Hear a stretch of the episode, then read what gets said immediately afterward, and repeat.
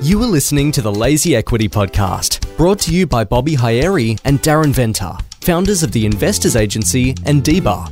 With over 20 years' experience in real estate between them and having bought hundreds, if not thousands, of properties around the country, you are in the right place to learn all things property. This podcast is designed to educate and empower everyday Aussies to take control of their future through property.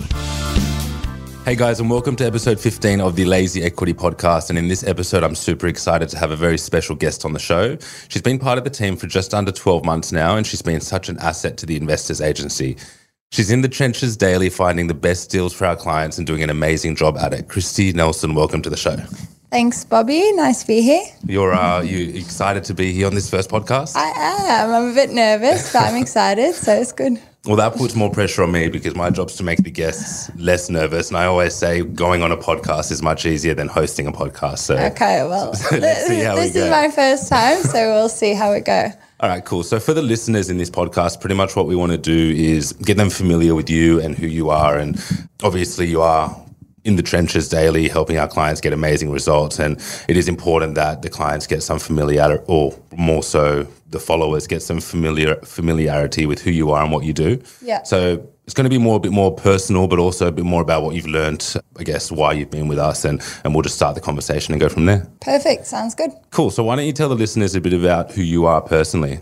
So I actually was born in South Africa and then I moved to England when I was about 14. Most of my working career I've actually been in the fitness industry. So I moved to Australia about almost 9 years ago. Before I came here, I wasn't really sure what I wanted in my life to be perfectly honest. I had a client back in the day a long time ago and she um, actually made most of her wealth through property. Okay. And when you said when you came to Australia, you weren't sure what you wanted. yeah, I think literally most of my working career, I haven't really known exactly what I want to do. And I just fell into fitness because I was very sporty growing up. Sure. So just love sport, love to be fitness, if love to be fit, love to be active. Sure.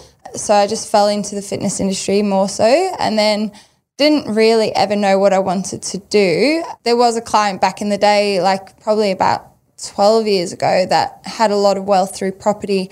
And I remember just thinking she was absolute goals and I wanted that one day, but never really thought much of it. I did work in the real estate industry for like a year just following school. Okay. I worked just as a sales agent. Okay. And so I had a little bit of an understanding of the investment world and property world, but didn't really have a full understanding like I do now. Sure. But yeah, I moved to Australia about nine years ago and just haven't looked back. I just love it over here.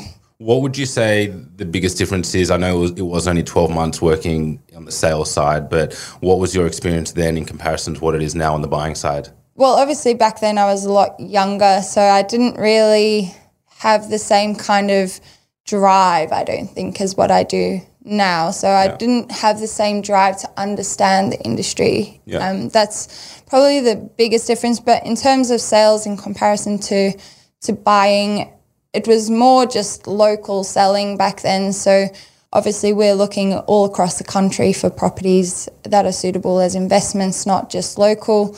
And yeah, I think it's just completely different to be honest. There's not really that many similarities apart from just being in the same industry. is totally different being in the buying side in comparison to selling. Yeah, and probably also like we we also think uh, one the difference is the buying in comparison to the selling, but then also selling owner occupied properties in Yeah. comparison to buying investment only. There's no Yeah.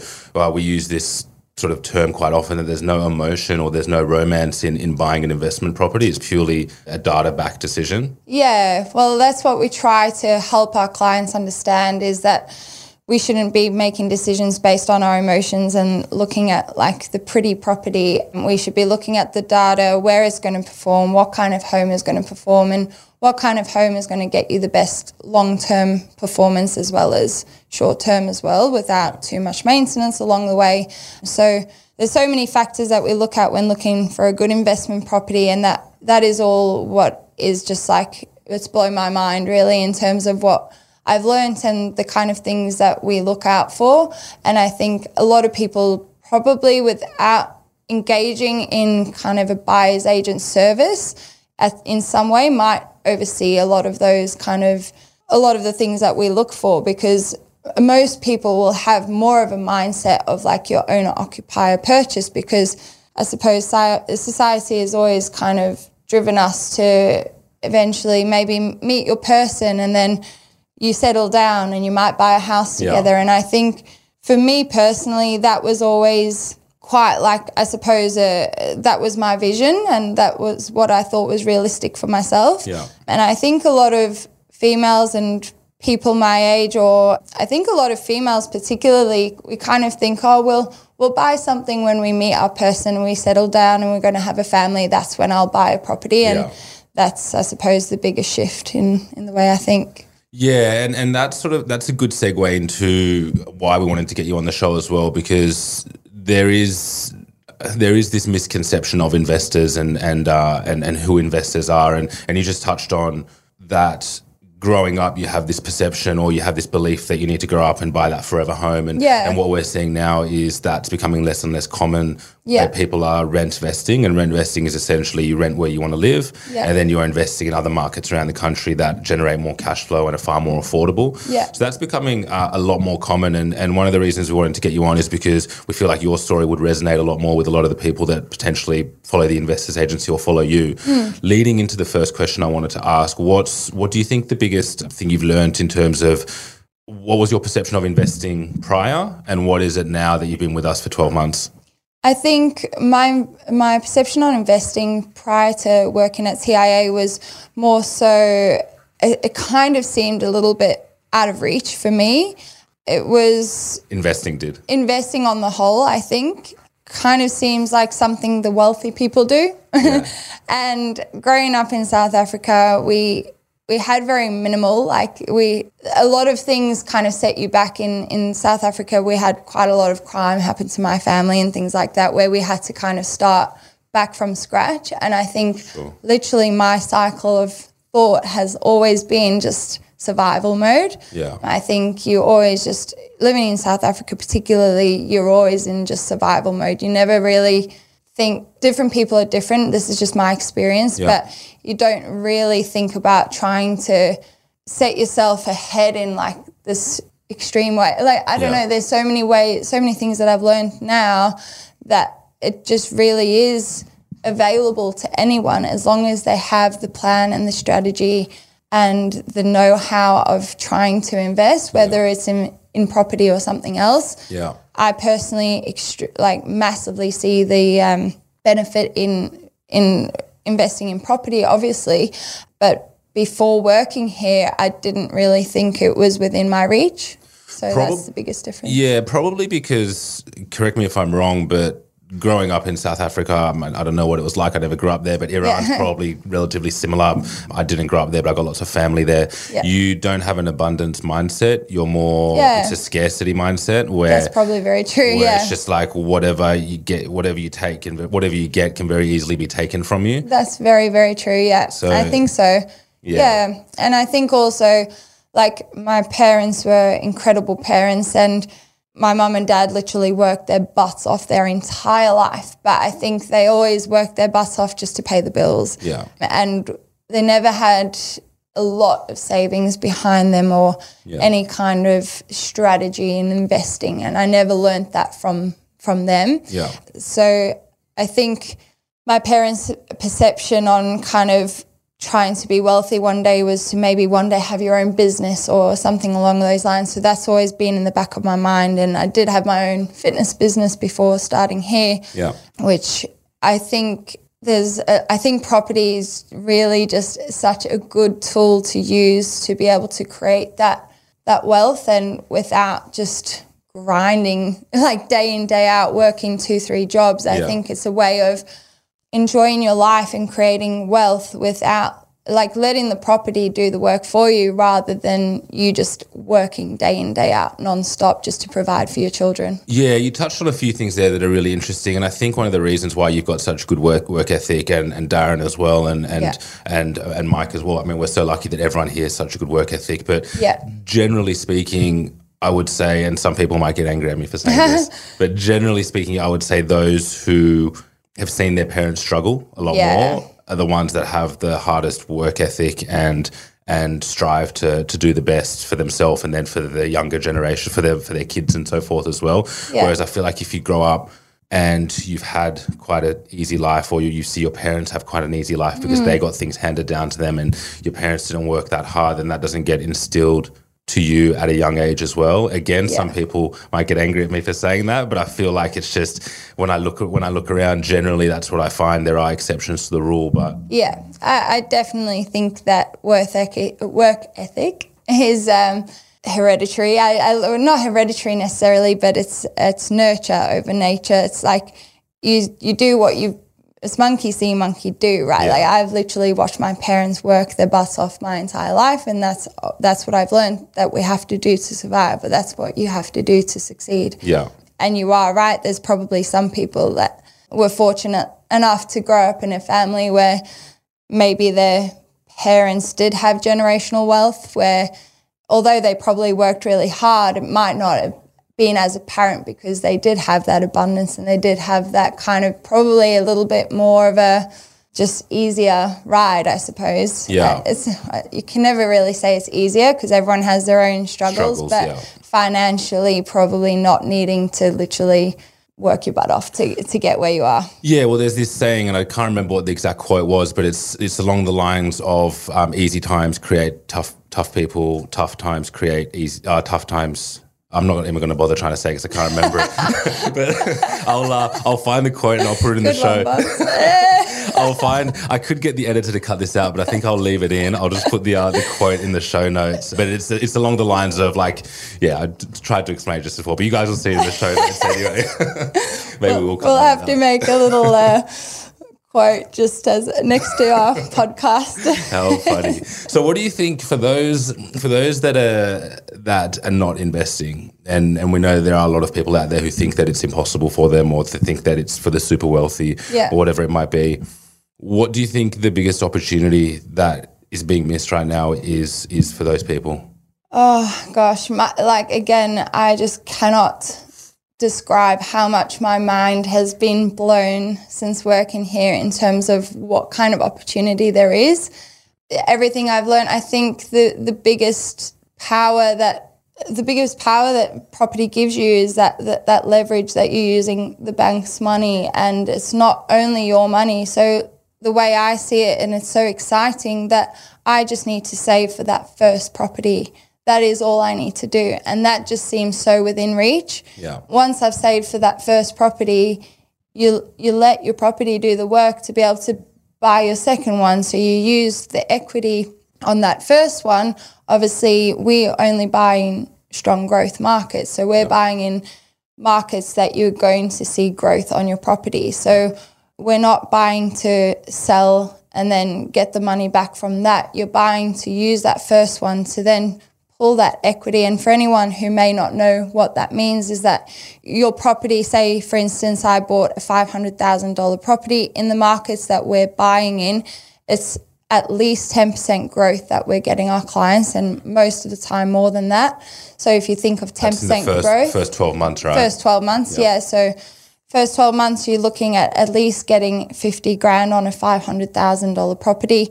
You can then use that 50 grand as your deposit for property number two. So as long as you can afford to hold those loans, but the other thing that we're doing is also trying to find properties that almost pay for themselves. Yeah. It's a little bit more difficult at the moment with interest rates being a bit higher to find properties that pay for themselves, but I still believe that it's well worth it. Yeah. Because putting that money into a savings account or putting it into that property, your property is going to perform way better than any kind of savings account that you can find out there. Yeah. So Yeah, hundred percent, and and like you just mentioned, five hundred thousand dollars, and I think that's important to sort of um, touch on that because a lot of people might think, oh, well, it's it's good and well to try save your first deposit, yeah. but for those living in Sydney or Melbourne, they might think your first deposit might be a two hundred thousand dollar deposit, Yeah. which is obviously not the case, And I right? think also that's one of the biggest things that I've learned is because especially coming to Sydney from living I lived in the northwest of England so property over there is a lot cheaper than it is down in London so it's not even anywhere near comparable it probably is the similarity of like regional Queensland in comparison to Sydney. Okay, so for um, those that for those who might not know regional Queensland, some of the markets we're buying in are around four hundred thousand dollars. Yeah. And Sydney, your median house price has actually just dropped to under a million, but Yeah. Northern Beaches is around two million dollars. So Yeah. that's how much the discrepancy That's probably the difference between the northwest of England and down south in, Wow. in London, depending on the property, obviously. But you can afford a property with even a hundred thousand pounds, so that's two hundred thousand dollars. Yeah.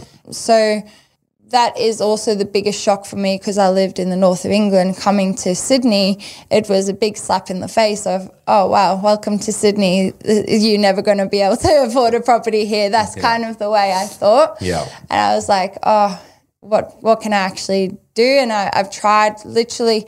It's been a bit hard. It's been a bit of a rough ride since I've been in Sydney because I've literally just trying been trying to get myself ahead the entire time that I've been here Yeah. but I haven't ever been in a, I suppose, financially stable job where I can actually start to get some savings behind me. So I'm so appreciative that so appreciative that I'm now in that position that I can start to get some savings behind me. Also, though, I think touching on that, it's a lot harder to have a saving mentality when you don't know what you're saving for. Yeah. And I think knowing when that you have that big slap in the face of like, okay, to buy a property, you're going to need a million dollars in Sydney. I think that just seems so out of reach, reach, that I just didn't bother 100%. because I was like, I'm never going to get there. Like, I, I, how am I going to save that money on my own? So it just kind of forces, like, not forces you, it makes you just, I suppose, not really start your saving journey. And Yeah. obviously, I tried to save, but you don't know what you're saving for. And it, when it seems so out of reach, it's very off putting. Yeah. Whereas I think the biggest thing is for people to realize that you can buy an inv- investment. We bought amazing investments with just like $350,000. Yeah. And I think there's also so much opportunity in that because Australia is such a young country that like that $350,000 purchase now is going to be worth so much more in years to come. Yeah. And there is still so much opportunity. Yes, we have missed the boat on opportunity in Sydney Yeah. or Melbourne. Maybe not completely. There obviously is still opportunity there, and there will still be growth in these in these states as well. Yeah.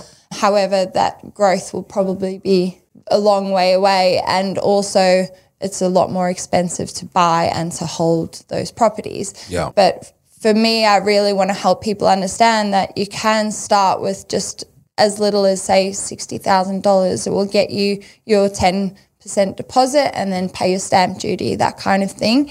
You would hold that property. Hopefully, with that ten percent increase, that property will be worth three hundred eighty-five thousand in the first year, and then it might be worth another 10% after that. So Yeah. then you use that first two. Obviously, if you're buying smaller, it's going to take you a bit longer to get enough equity to buy your second one. Yeah. But in two years' time, you could buy your second one just off the equity. So I like to try tell people it's a buy, buy one get one free scenario. Yeah. to a certain extent, like you're buying your first one and your second one almost comes for free from the bank's money. 100% Yeah, definitely. So that's what we tell people all the time. When you hear these people that have got five, six, seven, ten properties, they're not saving a deposit every time. No. They might save a deposit for the first one, if they especially if they don't have parents or other assistants. Yeah. Sometimes they might save a deposit for their second, but often they won't. But pretty much from there, after your first one, if that first property performs correctly, you can uh, snowball that that into Yeah. into future properties, and it's essentially your first two properties that are the hardest. From there, it gets easier and easier. As long as people are also looking at the yield Yeah. as well. Like a lot of people Yeah. just focus on the capital growth, and we speak to people all the time who are equity rich. They've got lots of equity in their property portfolio, but they can't actually access any more funds because they're cash flow poor. So you want to have a, the right balance of the two. Yeah, definitely. And that's where it's worthwhile having a conversation with someone who can advise you of the strategy. So having a really good broker in your corner, potentially having a financial advisor for to map out your financial future and then obviously a buyer's agent which is going to help you to make the right decisions on where to buy and I think there's so much value in that that people obviously I'm not I'm this is not my purpose of saying this isn't to I suppose sell our services it's just because I have literally seen the value firsthand in what we're finding for our clients that they would not have found on their own. Yeah. Not only in terms of where to buy and what to buy, so you're not making mistakes. Because imagine how heartbroken you would be if you did take your first 60 grand that you've worked so hard for to save Yeah. and you put it into a property that doesn't perform and then you're just like, oh, And that we- would be so deflating. Hundred percent, and we see that happen often where people, more so in the apartment market. Yeah. I'll be honest, but I've probably spoken to five or six people just in the past three weeks that bought an apartment in Sydney. Most of them were in Parramatta. Sure, I can't get in trouble for saying where it was. um, being discriminative to a suburb, I'm sure that's fine. But most of them were in Parramatta, and I mean, this is what we talk about. There, if there's an oversupply in an area, then you're not going to see capital growth. Yeah, they bought a property in Parramatta uh, eight nine years ago, and it's cheaper than what it was eight nine years ago. Yeah. Or they bought a property in Melbourne 10 years ago uh, and it's decreased in value since then. So most of these horror stories that you hear are in areas where there is an oversupply of apartments, but you Yeah. can get these horror stories buying like properties in areas where there's an abundance of land as well on the outskirts of cities. Yeah. So you are right in saying you either want to make sure your due diligence is 100% and you're very confident in the decision you're making Mm-hmm. um, or if not you, you want to pay for pay for some advice and again it's not a plug plug to us but it's just it's it's it, it is in a very very expensive the biggest decision of someone's life for sure. uh, you want to make sure you're making that right decision hundred percent. Like you, you want to make sure that you're well advised from every corner, and that you're going to be putting your money where it's going to work for you. Because I know personally, if I was to put sixty grand into my first property, I'd probably that's my strategy at the moment is probably to try save sixty Yeah. and buy that first one. So I know that I would be heartbroken if that money wasn't well spent, and and that is why it's just really important that you are advised. And then also on the on the other side of it, I suppose you just. Yeah, I mean, I, I don't want to plug our services too much. I feel like go on kristy plug I- it I- plug it I was just going to say that the amount of properties that I've found for people that are just like substantially, like there's one that I think we purchased that was like 50 grand under market value, Yeah. where you're just not going to get that doing it on your own unless you're very well educated in the market. yeah So that is the kind of thing that obviously I know now that I didn't know before. Yeah. Okay. well, that's enough plugging the business. Um, Yeah. Um, why don't we do? Why don't we give the listeners? You're obviously on the ground doing deals all the time. So why don't we give a quick rundown of? Look, we're doing pretty much all our buying at the moment across Queensland, South Australia, or I should say Queensland, Adelaide, and Perth, because we're only buying Metro Adelaide and Perth Yeah. in some selected areas. Uh, why don't we tell the listeners what are you seeing on the ground at the moment? Have you seen a shift over the last few months? What are you What are you finding there doing these deals? Why don't we start with? I'll let you start with whichever regions you're, you you prefer. So yes, there has been a shift. Definitely, there's been a shift to people's mentality more so. I In think buyers mentality, buyers mentality and sellers. So what what I'm seeing a lot of in let's just say our Western Australia markets is that a lot of your owner occupier homes are very slow to come to the market Yep. because owner occupiers are nervous about putting their property on the market because they don't know what they're going to get on the other side. When they sell, they don't know of what, they're going to be able to buy, right? yeah, so and two reasons for that is interest rates and a bit of property scarcity. Yeah. There's not many listings coming on the market in most of the markets that we're purchasing in, and Yeah. that's because of people being a little bit fearful to put their property on the market. Yeah. And I think yeah, I think some of the kind of entry level properties are still performing very well. Yep. And the reason for that is affordability. So some people obviously can't afford some of their more expensive loans anymore because they've taken them out when interest rates have been substantially lower. Yep. Now they can't afford it. They have to go for something a little bit cheaper. So there's a bit more competition in those kind of smaller budget properties.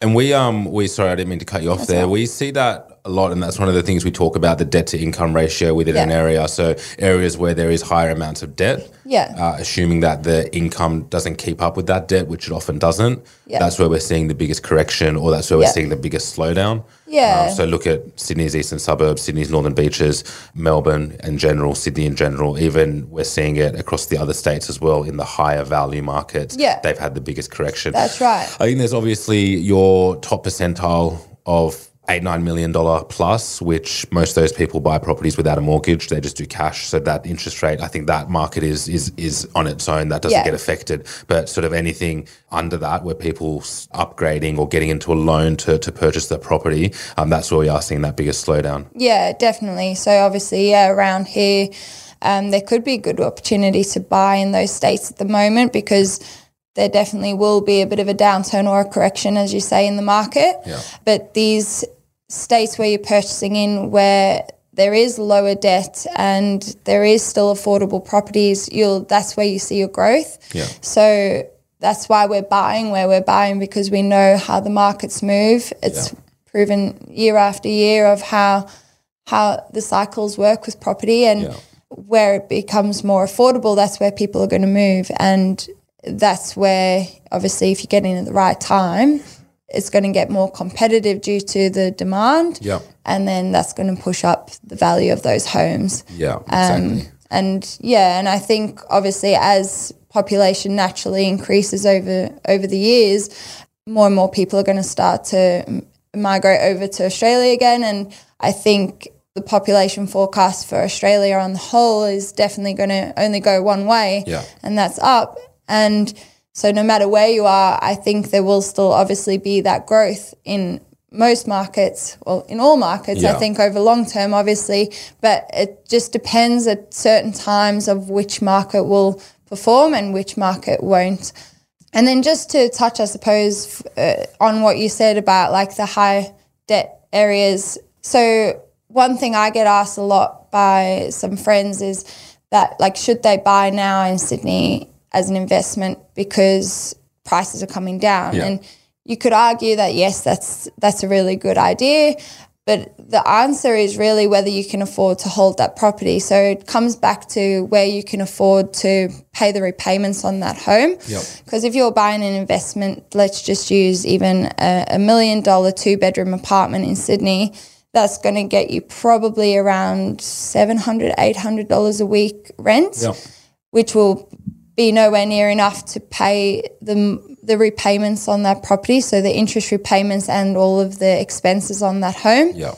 Um, in comparison to buying somewhere else where you can potentially even buy two with the same money, Yeah. and they pay for themselves almost. So you're getting that growth potentially on two properties rather than one, which you're actually struggling to pay. Yeah, so let's let's for those those for those listeners, let's break that down. So you could buy two properties for five hundred thousand dollars each. So you're still spending a million dollars for those five hundred thousand dollar properties. A reasonable expectation of rent would be around six hundred dollars a week. Yeah. would that be a reasonable Yeah, expectation? That's what we're seeing. So for your million dollar invested, you're getting twelve hundred dollars a week return. Whereas if you go and get buy a million dollar house in a million dollar apartment in Sydney, you're getting an eight hundred dollar a week return or a seven hundred dollar a week return. So you got a difference of you know five six hundred dollars a week in terms of in terms of repayments, which can make a big difference. Now you Yeah. guys might be thinking, well, I can afford an additional five six hundred dollars a week, which most people can't. But let's just say you can. That five six hundred dollars a week in terms of the bank bank size will really limit you for future borrowing. Yeah. Uh, so even if you can afford it, the banks won't like it, and you're going to be very, very limited for 99% of borrowers to purchase more property after that. And that's why 90% of investors get stuck at two. Yeah, well, that's a really great point, and I think a really great way to explain why rent vesting is a good good way forward. Because a lot of people I speak to, they say, "Oh, I just want to buy the place to live first, and then I'll look at that." And that's also another point of you. You're kind of capping out your serviceability with the banks by buying your inve- your your owner occupier first. If you're buying to live first, the Yeah. bank's going to look at that and be like, that's kind of all you can afford. So to buy an investment is going to make it a lot harder for yourself. And that's why the, the term rent vesting or like renting where you want to live and investing, I, definitely will go down the strategy of investing first and getting a really strong portfolio behind me Yeah. before I buy my own owner occupier. Yeah. Yeah, definitely. Well, that's what I did for 10 years. Yeah. Um, rent vested for 10 years. And then obviously, when you have a family, um, you get different priorities and different things become Yeah. more important. But that was our strategy for 10 years. And it, Yeah. it, we wouldn't have been able to do what we have done if it wasn't for that rent vesting strategy. Yeah. So you touched on WA. What about? Are we seeing that same? Are we seeing the same around the other state, around uh, Adelaide and Queensland as well, or is something? Is it a bit different in those other states? Adelaide and Queensland, so two very different markets again. But yeah, uh, we're actually starting to see in some of the more so in Queensland, we, we're mainly in the regional Queensland Queensland areas. Yep. And what we're seeing in comparison to so in South Australia, they've had a lot of their growth due to rents increasing. Yep. Rental scarcity. Yep. So people can't actually find a rental property. Yep. So those people are actually looking like, okay, here's a rental property. I'm going to be up against 50 people for that rental property. Rental prices have increased. So I could probably afford to buy this instead. The same so price, that, right? For the same price and not have to worry about not being able to rent somewhere. So what happens then is that a lot of people have that shift in their mindset of okay, I'm now going to buy instead of rent. Yeah. So then they buy. So then obviously the demand and the competition for the the buying market increases massively. Yeah. So that's when you get in South Australia you were sometimes seeing properties sell for fifty to seventy thousand dollars over the asking price, and that's on a four hundred thousand dollar property, right? yeah, yeah. So it'll be listed as three fifty to four hundred, and it'll be selling for four seventy. Wow. Something so crazy. That's like 15, 20 percent. Yeah. If you go, let's just go for it's it's around a fifteen percent over the guide, and I remember Yeah. that that was last year, right? Yeah, so and I think it's still going in that way, and I think it's because rentals became harder. More people were like, okay, well, I may as well buy. It's the same price on the mortgage.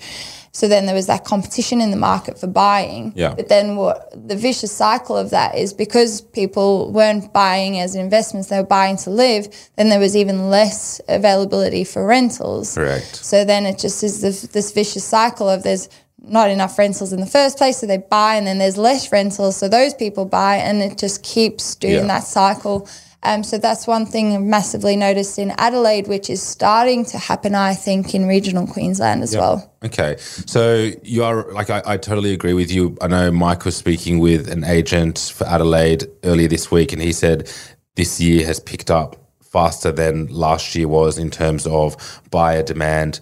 Uh, but then the rental demand has also increased significantly, or in terms of buyer demand, and the rental rental demand has actually decreased slightly. So it's totally aligned with what with what you're saying and what we're seeing, and that's something important for you guys to to think about who are considering getting into the property market. This is the cycle that happens everywhere at different times, where property prices get up to a point where they become extremely expensive. People can't afford to buy them anymore, so people start renting. Then the rents become extremely expensive. That's when prices drop. Then that's when you get these difference in yields. So yields become higher, yields become lower. This that's how all this happens. So for those of you sort of thinking whether you know the property markets will continue to grow or whatever it might be as population does increase, which uh, in some of the Perth markets we're expecting seventy percent increase in the next eleven years. Yeah. and we know there's over two hundred thousand people coming into the country annually now. So um, population, as you touched on, is significantly increasing. A lot of these people will start renting. Rents will continue to increase across more so around Sydney and Melbourne. Then those people rents will increase to a point where they'll become so unaffordable. Those people who have been here for a few years from overseas, then they'll be able to save a deposit to then buy. That's when you see capital growth come forward, and it is Yeah. just this cycle that we've seen time and time again. Yeah, yeah, exactly. So, is there anything else you want to touch on before we uh, before we uh, leave the listeners for today? I think we've added a ton of value. Uh, I think um, I think yeah, we have ton, added a ton of value. But was there anything Yeah. else? Not really. I suppose just to say to people that are thinking of investing, just to do it. Like, if you're nervous about it, that's fair. Like, you're putting a lot of money into this. But I, I personally think there's no better way to spend your money to be able to generate that wealth for your future and Yeah. to generate that financial independence. I do not see a better way, to be honest. Doing this job, I've noticed, I've seen how people come back to us time and time again, just using the equity. And if you if you have any questions on that, please feel free to reach out and we can explain what we're meaning by all of these terms because I think sometimes it can be so overwhelming that again it might just kind of paralyze people because they don't understand it. Yeah. And I think just trying to understand it, it's actually quite simple when you think about it. Once you understand it, it's it makes a lot of sense and it is quite simple. But like I said before, I think there's no better way because if you put your money into a bank account or into other forms of investments, I just think there's the biggest difference between anything else and property is using the bank's money to leverage to be able to grow your wealth. So all you're really starting with is a very small amount and that's kind of where your risk ends. Yep. Whereas with other styles of investing, it can be a lot more volatile for one, but then also you can only invest what you've got. Like you can't take a loan out to invest. And that's where like my 60,000 could, I would then have an asset that is worth $400,000. Yeah. And then over time, obviously way more. Yeah. So I just think once people understand the leverage that they've got through investing in property, it's a no brainer. Yeah. And as long as you're buying smartly, it's a very safe decision. Yeah. And I, yeah, I just can't explain enough how how much I I- like. I can't recommend it enough to to try to start your journey, whether that that's where I'm at with with just saving for your first deposit, or whether you've got that money there ready to buy. I just cannot recommend highly enough to start investing your money in property. Hundred percent. I I totally agree with that, and we talk about the power of leverage all the time. So you just mentioned if you've got sixty thousand dollars, you can turn it into three hundred and fifty or four hundred thousand dollars. If you get a ten percent return on four hundred thousand dollars, that's a lot more than a ten percent return on your sixty thousand dollars. Yeah, Um, 100%. so so that's what you guys want to think about with leverage, and, and we're totally aligned with that. So what we're going to do is we're going to put your Instagram Instagram handle. Is that what they call it, the kids these days? I think so. Yeah, Instagram, handle. Instagram handle Yeah. on the uh, on the show notes. So anyone that does have any questions for for for property in general or in terms of equity or whatever it might be, they can reach out to you that way. Yeah, for sure. Because just to touch on that briefly, the the whole goal of me creating an Instagram for property is just to help other women understand it, and I'm going to be breaking down a lot of the terms in layman's terms, just simple to understand, and hopefully people can start to understand and start to realize that it's av- available and achievable for them as well. What is the? Uh, we'll put it in the show notes. What is the handle as well? It's empowered through property. Okay, perfect. We'll put that in there. And look, if you guys have any questions, reach out to Kristy. Thanks a lot for coming on today. You're welcome. Thanks, guys. Thanks for listening to the Lazy Equity Podcast. The advice given on this podcast is of a general nature only, and you should make your own decisions before taking any financial risks. If you would like to stay in touch with the show, join the Lazy Equity Facebook group or find the Investors Agency on Instagram and Facebook.